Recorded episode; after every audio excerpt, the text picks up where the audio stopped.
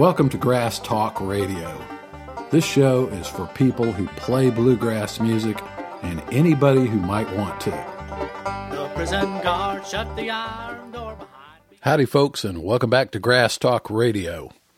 In the previous episode, I mentioned that I went to Pennsylvania to visit my new grandbaby. Her name is Georgia.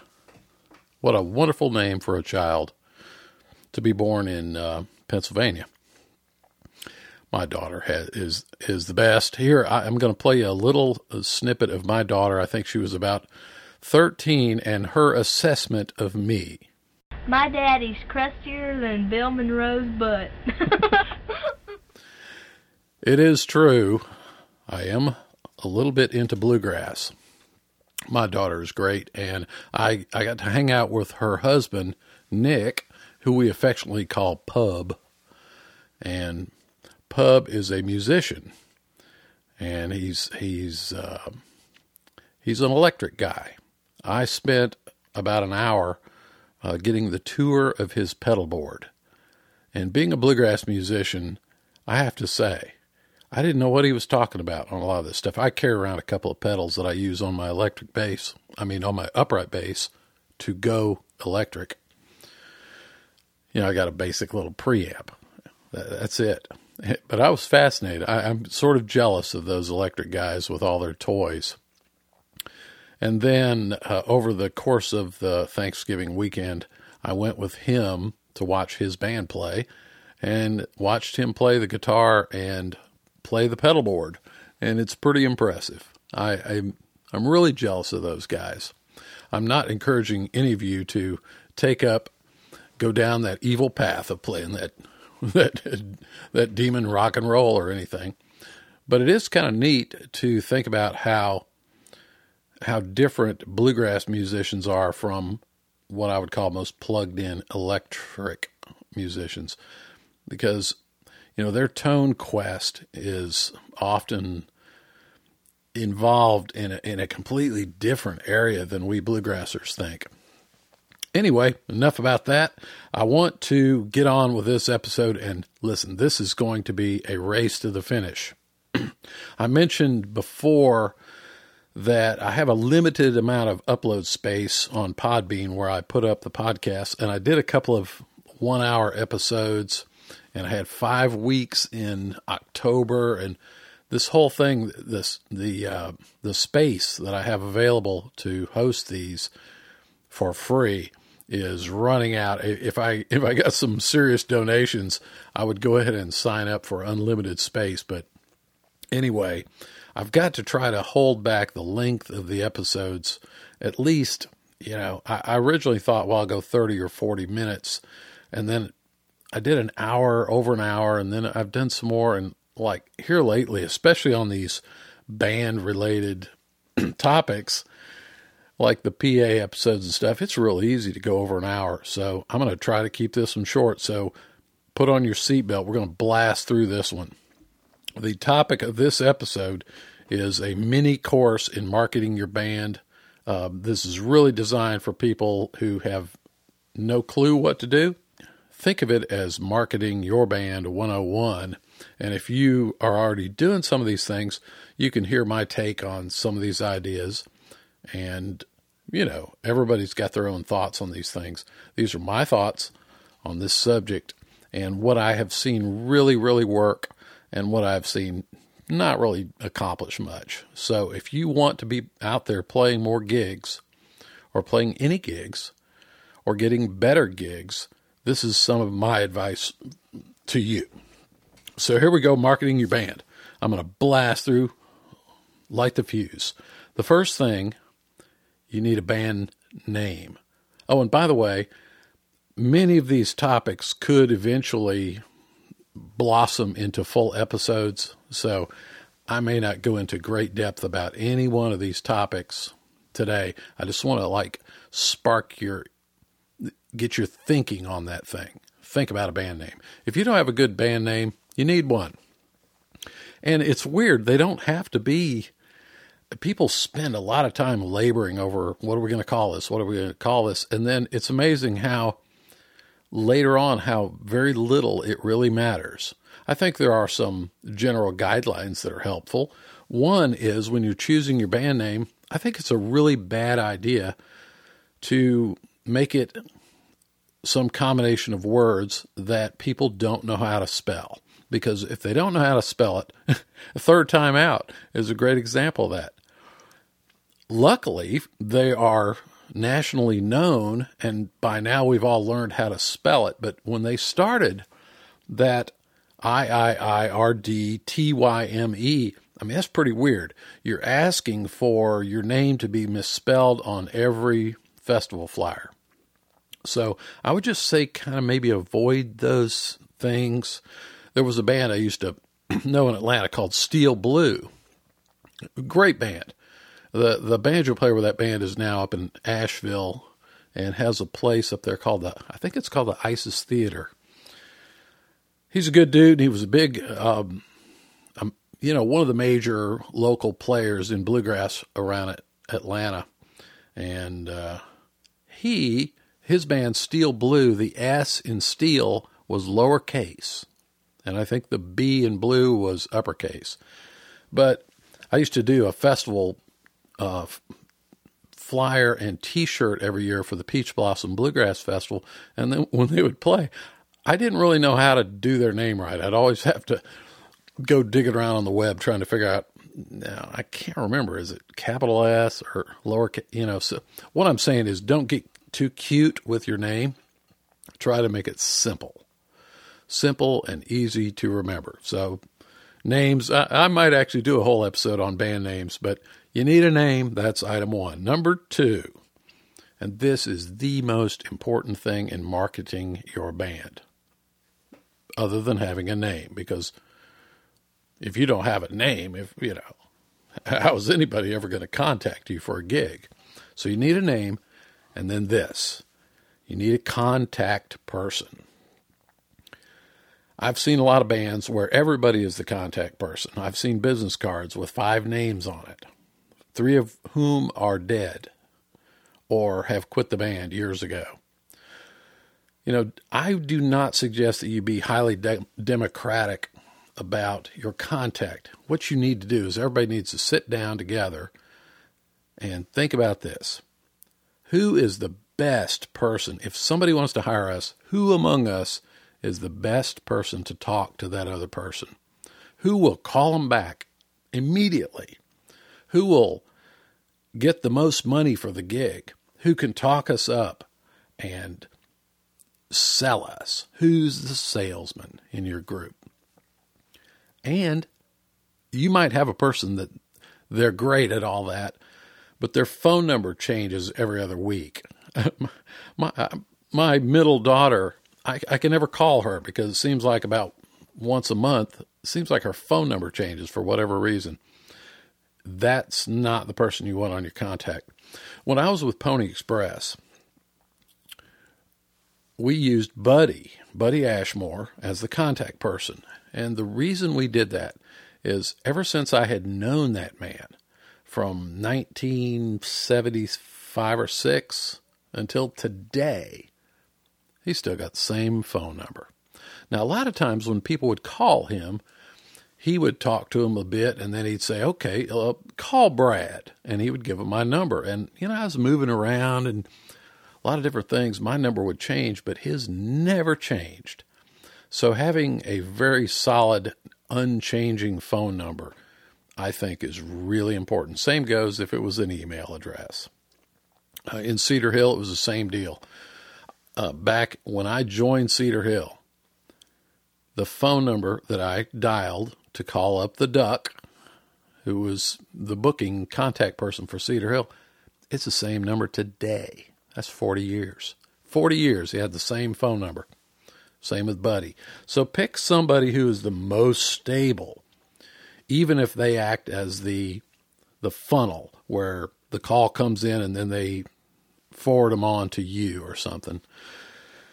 A very stable contact person and you know, the friendliest, most likable person in your band. Okay, got to have that. Number three, and this is so important. If you do nothing else than have a band name and a contact person do the third item. Get yourself some business cards. Item one. I mean, before you even finish writing set one, get yourself some cards. Put the name of the band on it and put that contact info. You must have them. People think that everything is done with the internet today, and I'm here to tell you that is not true.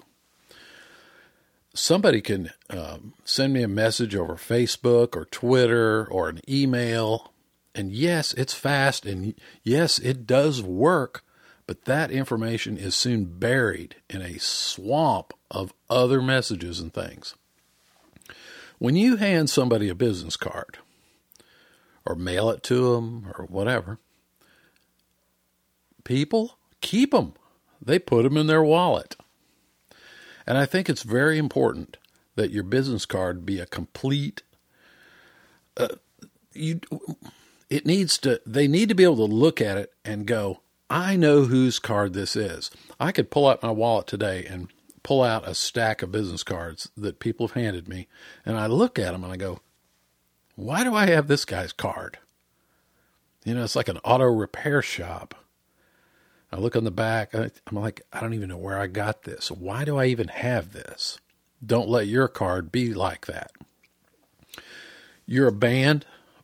You know, you might have your picture on it. You'll, you, hey, that looks like a bluegrass band on the front, and there's their name, and there's their contact info.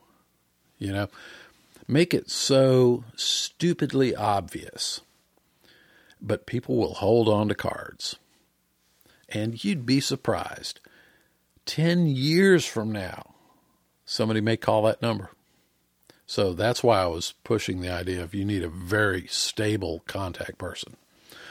So get you some cards and don't be cheap about it. I always told people that the number one way to promote your band is a business card. And they're cheap. I mean, what do they cost? Two cents, three cents? A really fancy one might cost a nickel give them away like water. If you're at a gig, if you're playing a little performance and you don't give away 25 cards, you are missing the boat. I, I mean, just waste them. Don't even worry about them. Buy them by the thousand.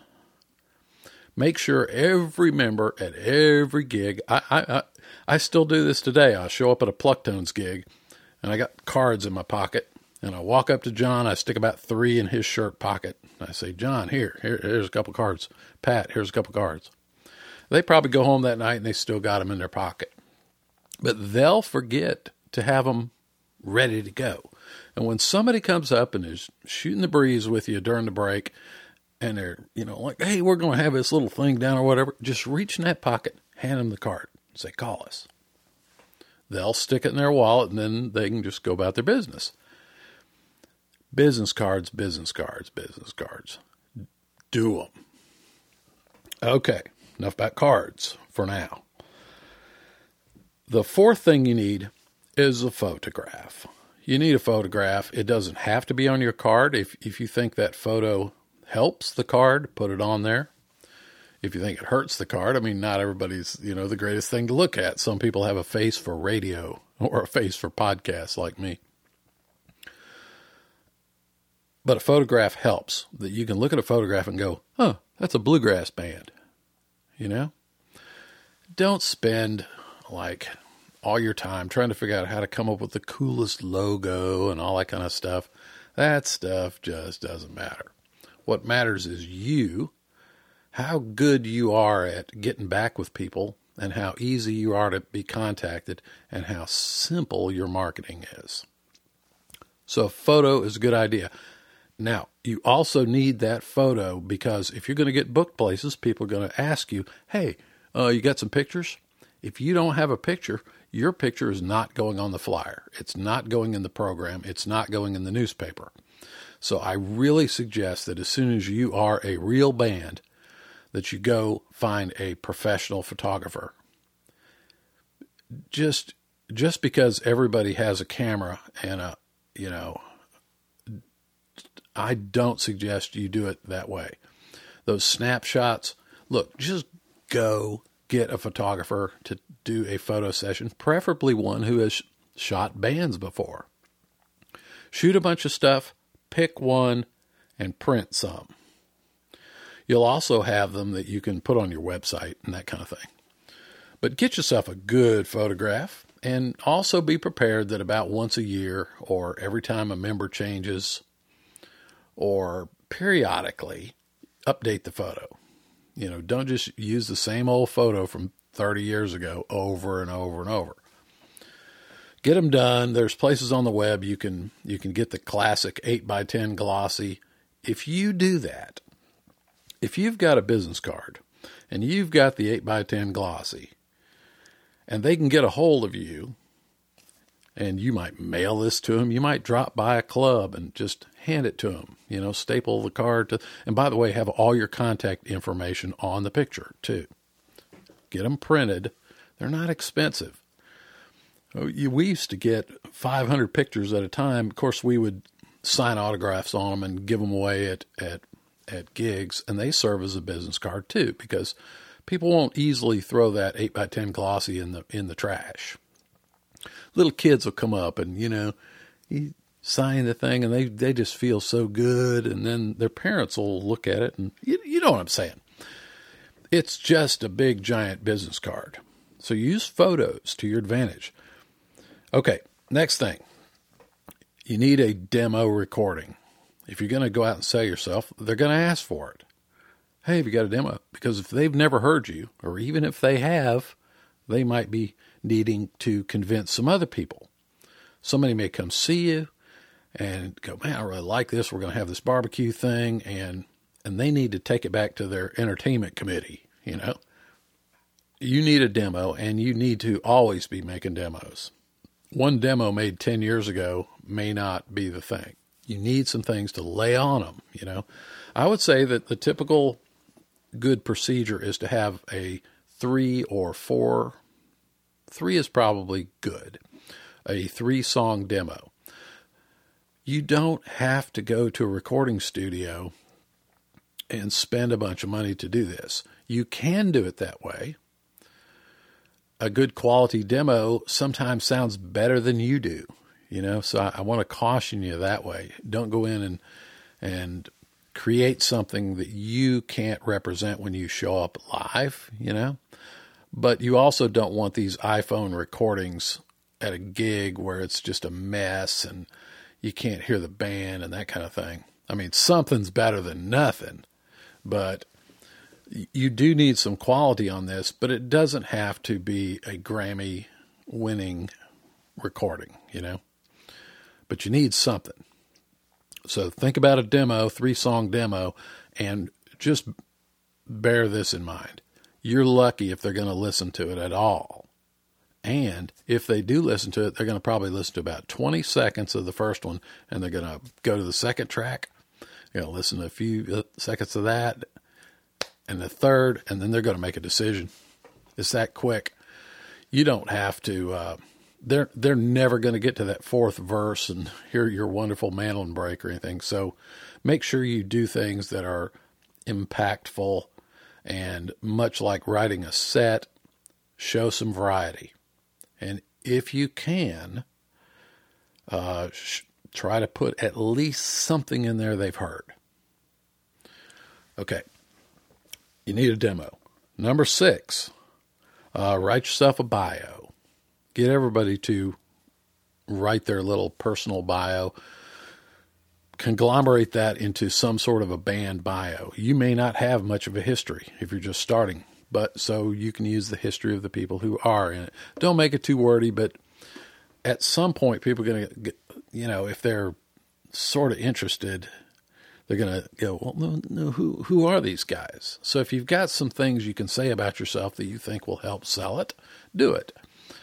You know, some of your members will have long bios and some very short. Just try to make everybody sound good and don't lie. And that's your chance to do a little name dropping like, yeah, for 10 years I played in the Jerry Reed band or something, you know. That's your one little chance. So start working towards uh, developing a little bio. Okay, now let's go to number seven. Uh, the high tech stuff. Do you need a website? I say yes. And however, what you don't need is a crappy website that you don't understand how to update and that you have to pay somebody else to do and that five years down the road is all out of date and all weird looking.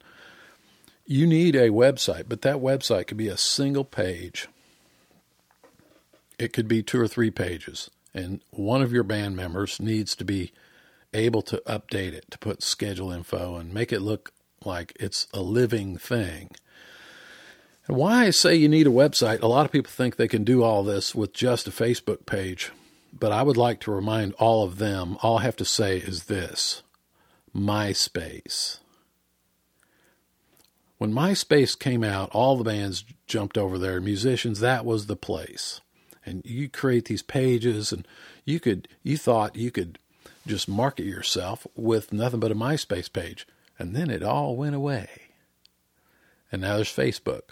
So just remember next year there might not be a Facebook. Oh, yeah, it'll still be there, like AOL. AOL is still around.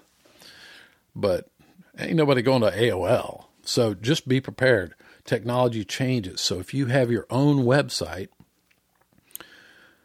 that will remain throughout all these techno changes. I mean, it you know, YouTube hasn't even been around for 10 years or almost exactly 10 years.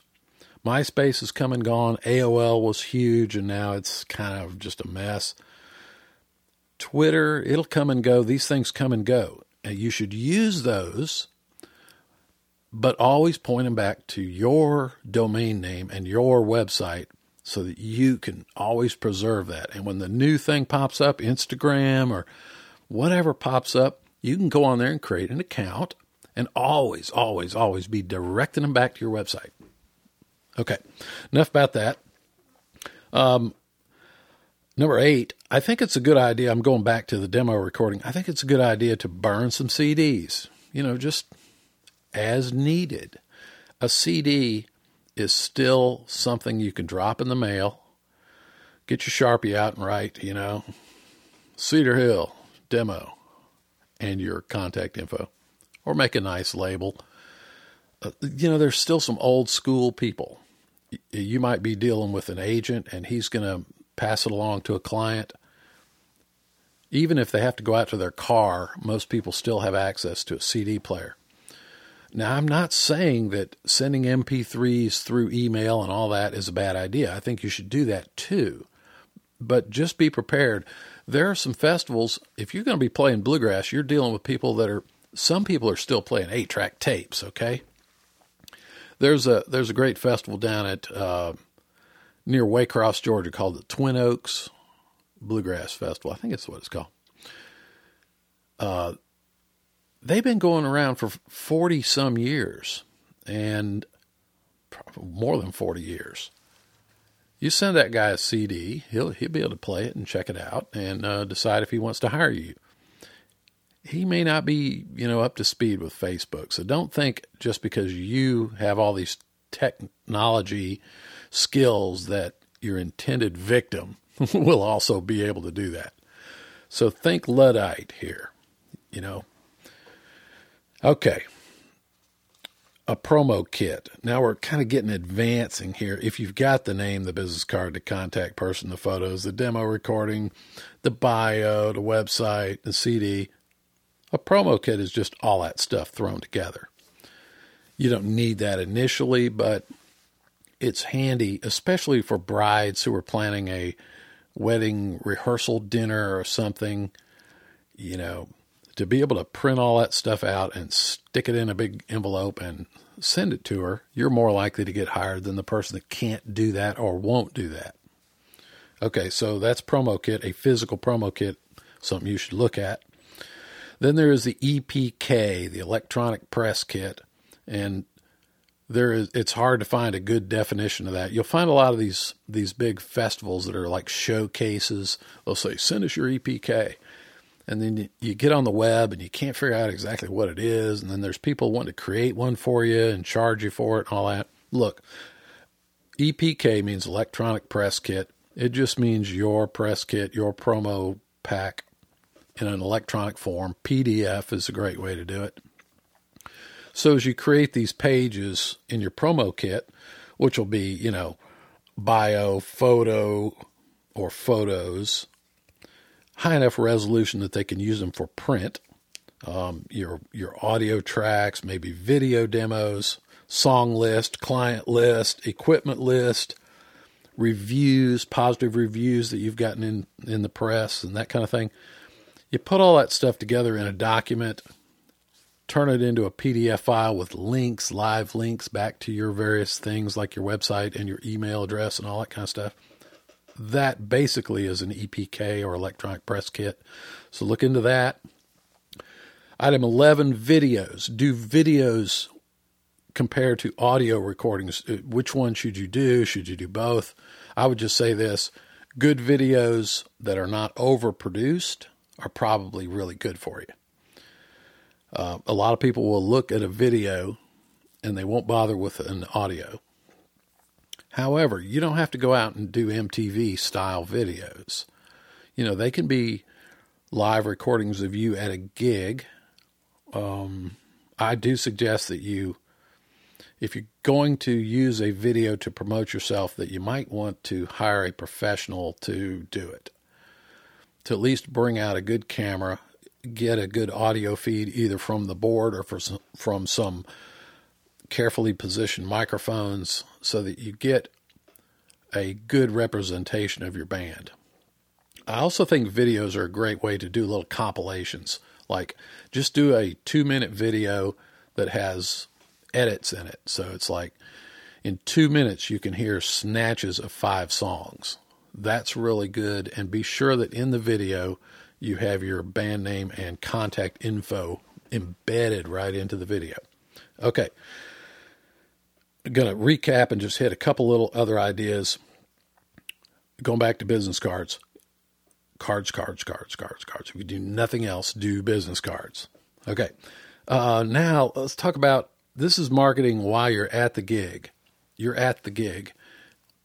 Why do I say cards, cards, cards? You got them. Don't leave them in the trunk of your car. They don't do you any good if you have them. They only do you good if they have them. And it doesn't matter who they are. Give them out like water. I habitually, at gigs, like if we're playing some little chintzy beer joint or something, I will walk around before we play.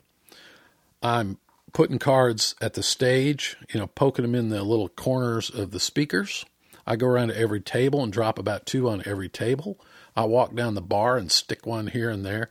There's just cards everywhere. When somebody's sitting there watching you play, I want them to go, oh, that's their card. They may throw it down, they may put it in their pocket.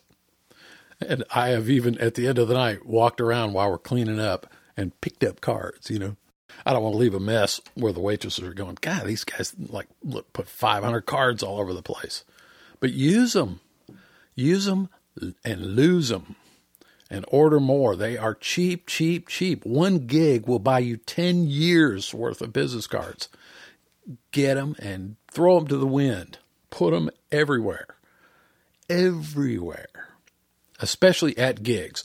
Sticking them on bulletin boards at music stores and things like that, you know, I really don't think is that productive. Give them away where you are playing and they will generate more gigs for you, no doubt about it. Okay, another thing is the record table and merchandise and all that kind of stuff. If you think you're going to make money selling t shirts, you're not.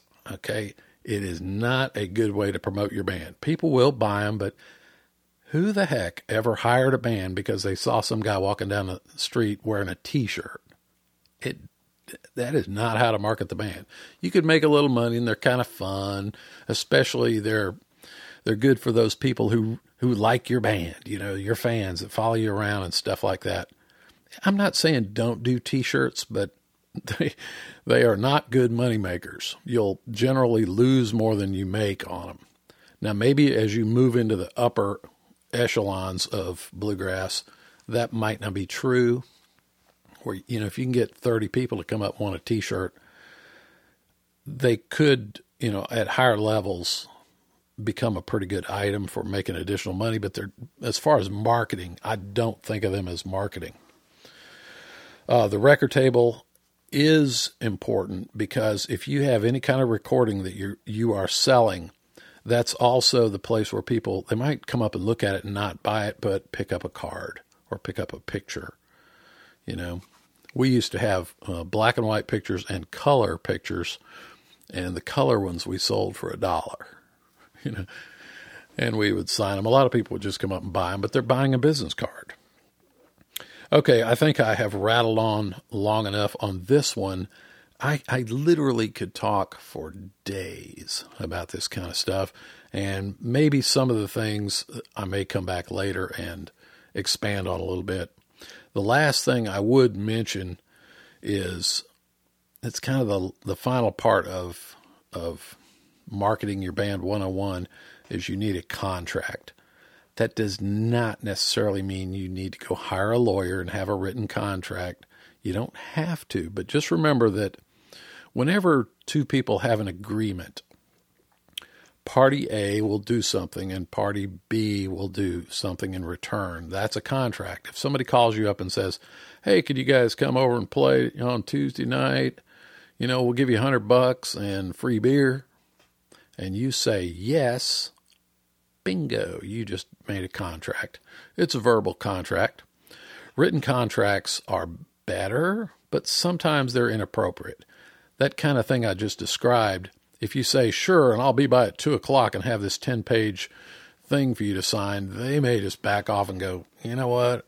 I think I'll just call Ralph next time because I, I don't have time to read this fine print and stuff. But just be prepared. Uh, certain types of clients um, expect a written contract. And a lot of times, the, way to do it is to talk to some other musicians, especially people that are in the wedding you know, wedding entertainment side of it, they're all running with contracts. The photographers have them, you know, the video guy has them, the flower person probably has one.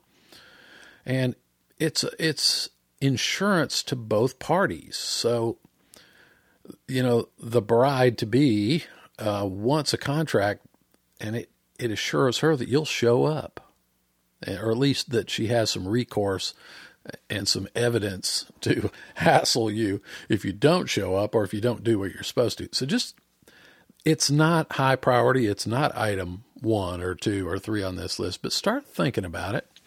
A simple one page just stating who the parties are, what you're going to do, what each of you is going to do and signed by both people will eliminate a lot of confusion and problems. But every gig you don't you don't need them for every gig. You know, if if you're dealing with people who's who are honorable, um, you know, you can operate on the your word as your bond. But I'm, you know, sometimes you're going to get burned. So that little piece of paper, one simple one page contract, can save you. And uh, that's enough right now for marketing your band. I hope everyone enjoyed this. I am going to kind of close out this series. This is the last one for the time being on all this how to start a band, how to be in a band, how to write a set list, and all that kind of stuff. I've given you a little marketing advice. I'm going to turn back towards some more um, musical things here shortly. So I want to say thank you to uh, the people, and I somebody just recently gave me a $20 donation in the uh, Grass Talk supporter thing. And I just want to say a special thank you to that person. I won't mention by name here. That goes a long way to help keep the wheels in motion here. I have to just be honest and tell you some days I get up and I'm I'm going to do one of these and I I seriously sometimes sit here and think why am I doing this? But then I I get a little notice in the mail like not in the email that says so and so grass talk supporter package 20 bucks. Okay i guess i'll do another one. So anyway uh, thank you to everyone who has supported the show. And thanks to all of you kind people who have gone over to iTunes and rated the show. Uh, um, there was one guy that didn't like it, and he he said his piece, but uh, had a whole slew of five stars, and I thank you for those. It means a lot to me. And of course, I appreciate anyone who shares links to the show with anybody that you know that might be interested. This is a word of mouth operation. I do not have any marketing funds available. So spread the word around about the show. It's a good free resource for anybody that's into bluegrass. And of course, if you need or want some banjo instruction material or clawhammer banjo videos or man I've got, I got all kind of stuff instructional material over on my site at bradleylaird.com come over scope out all the free stuff and if it moves you buy something thanks a bunch and i'll talk to you in the next podcast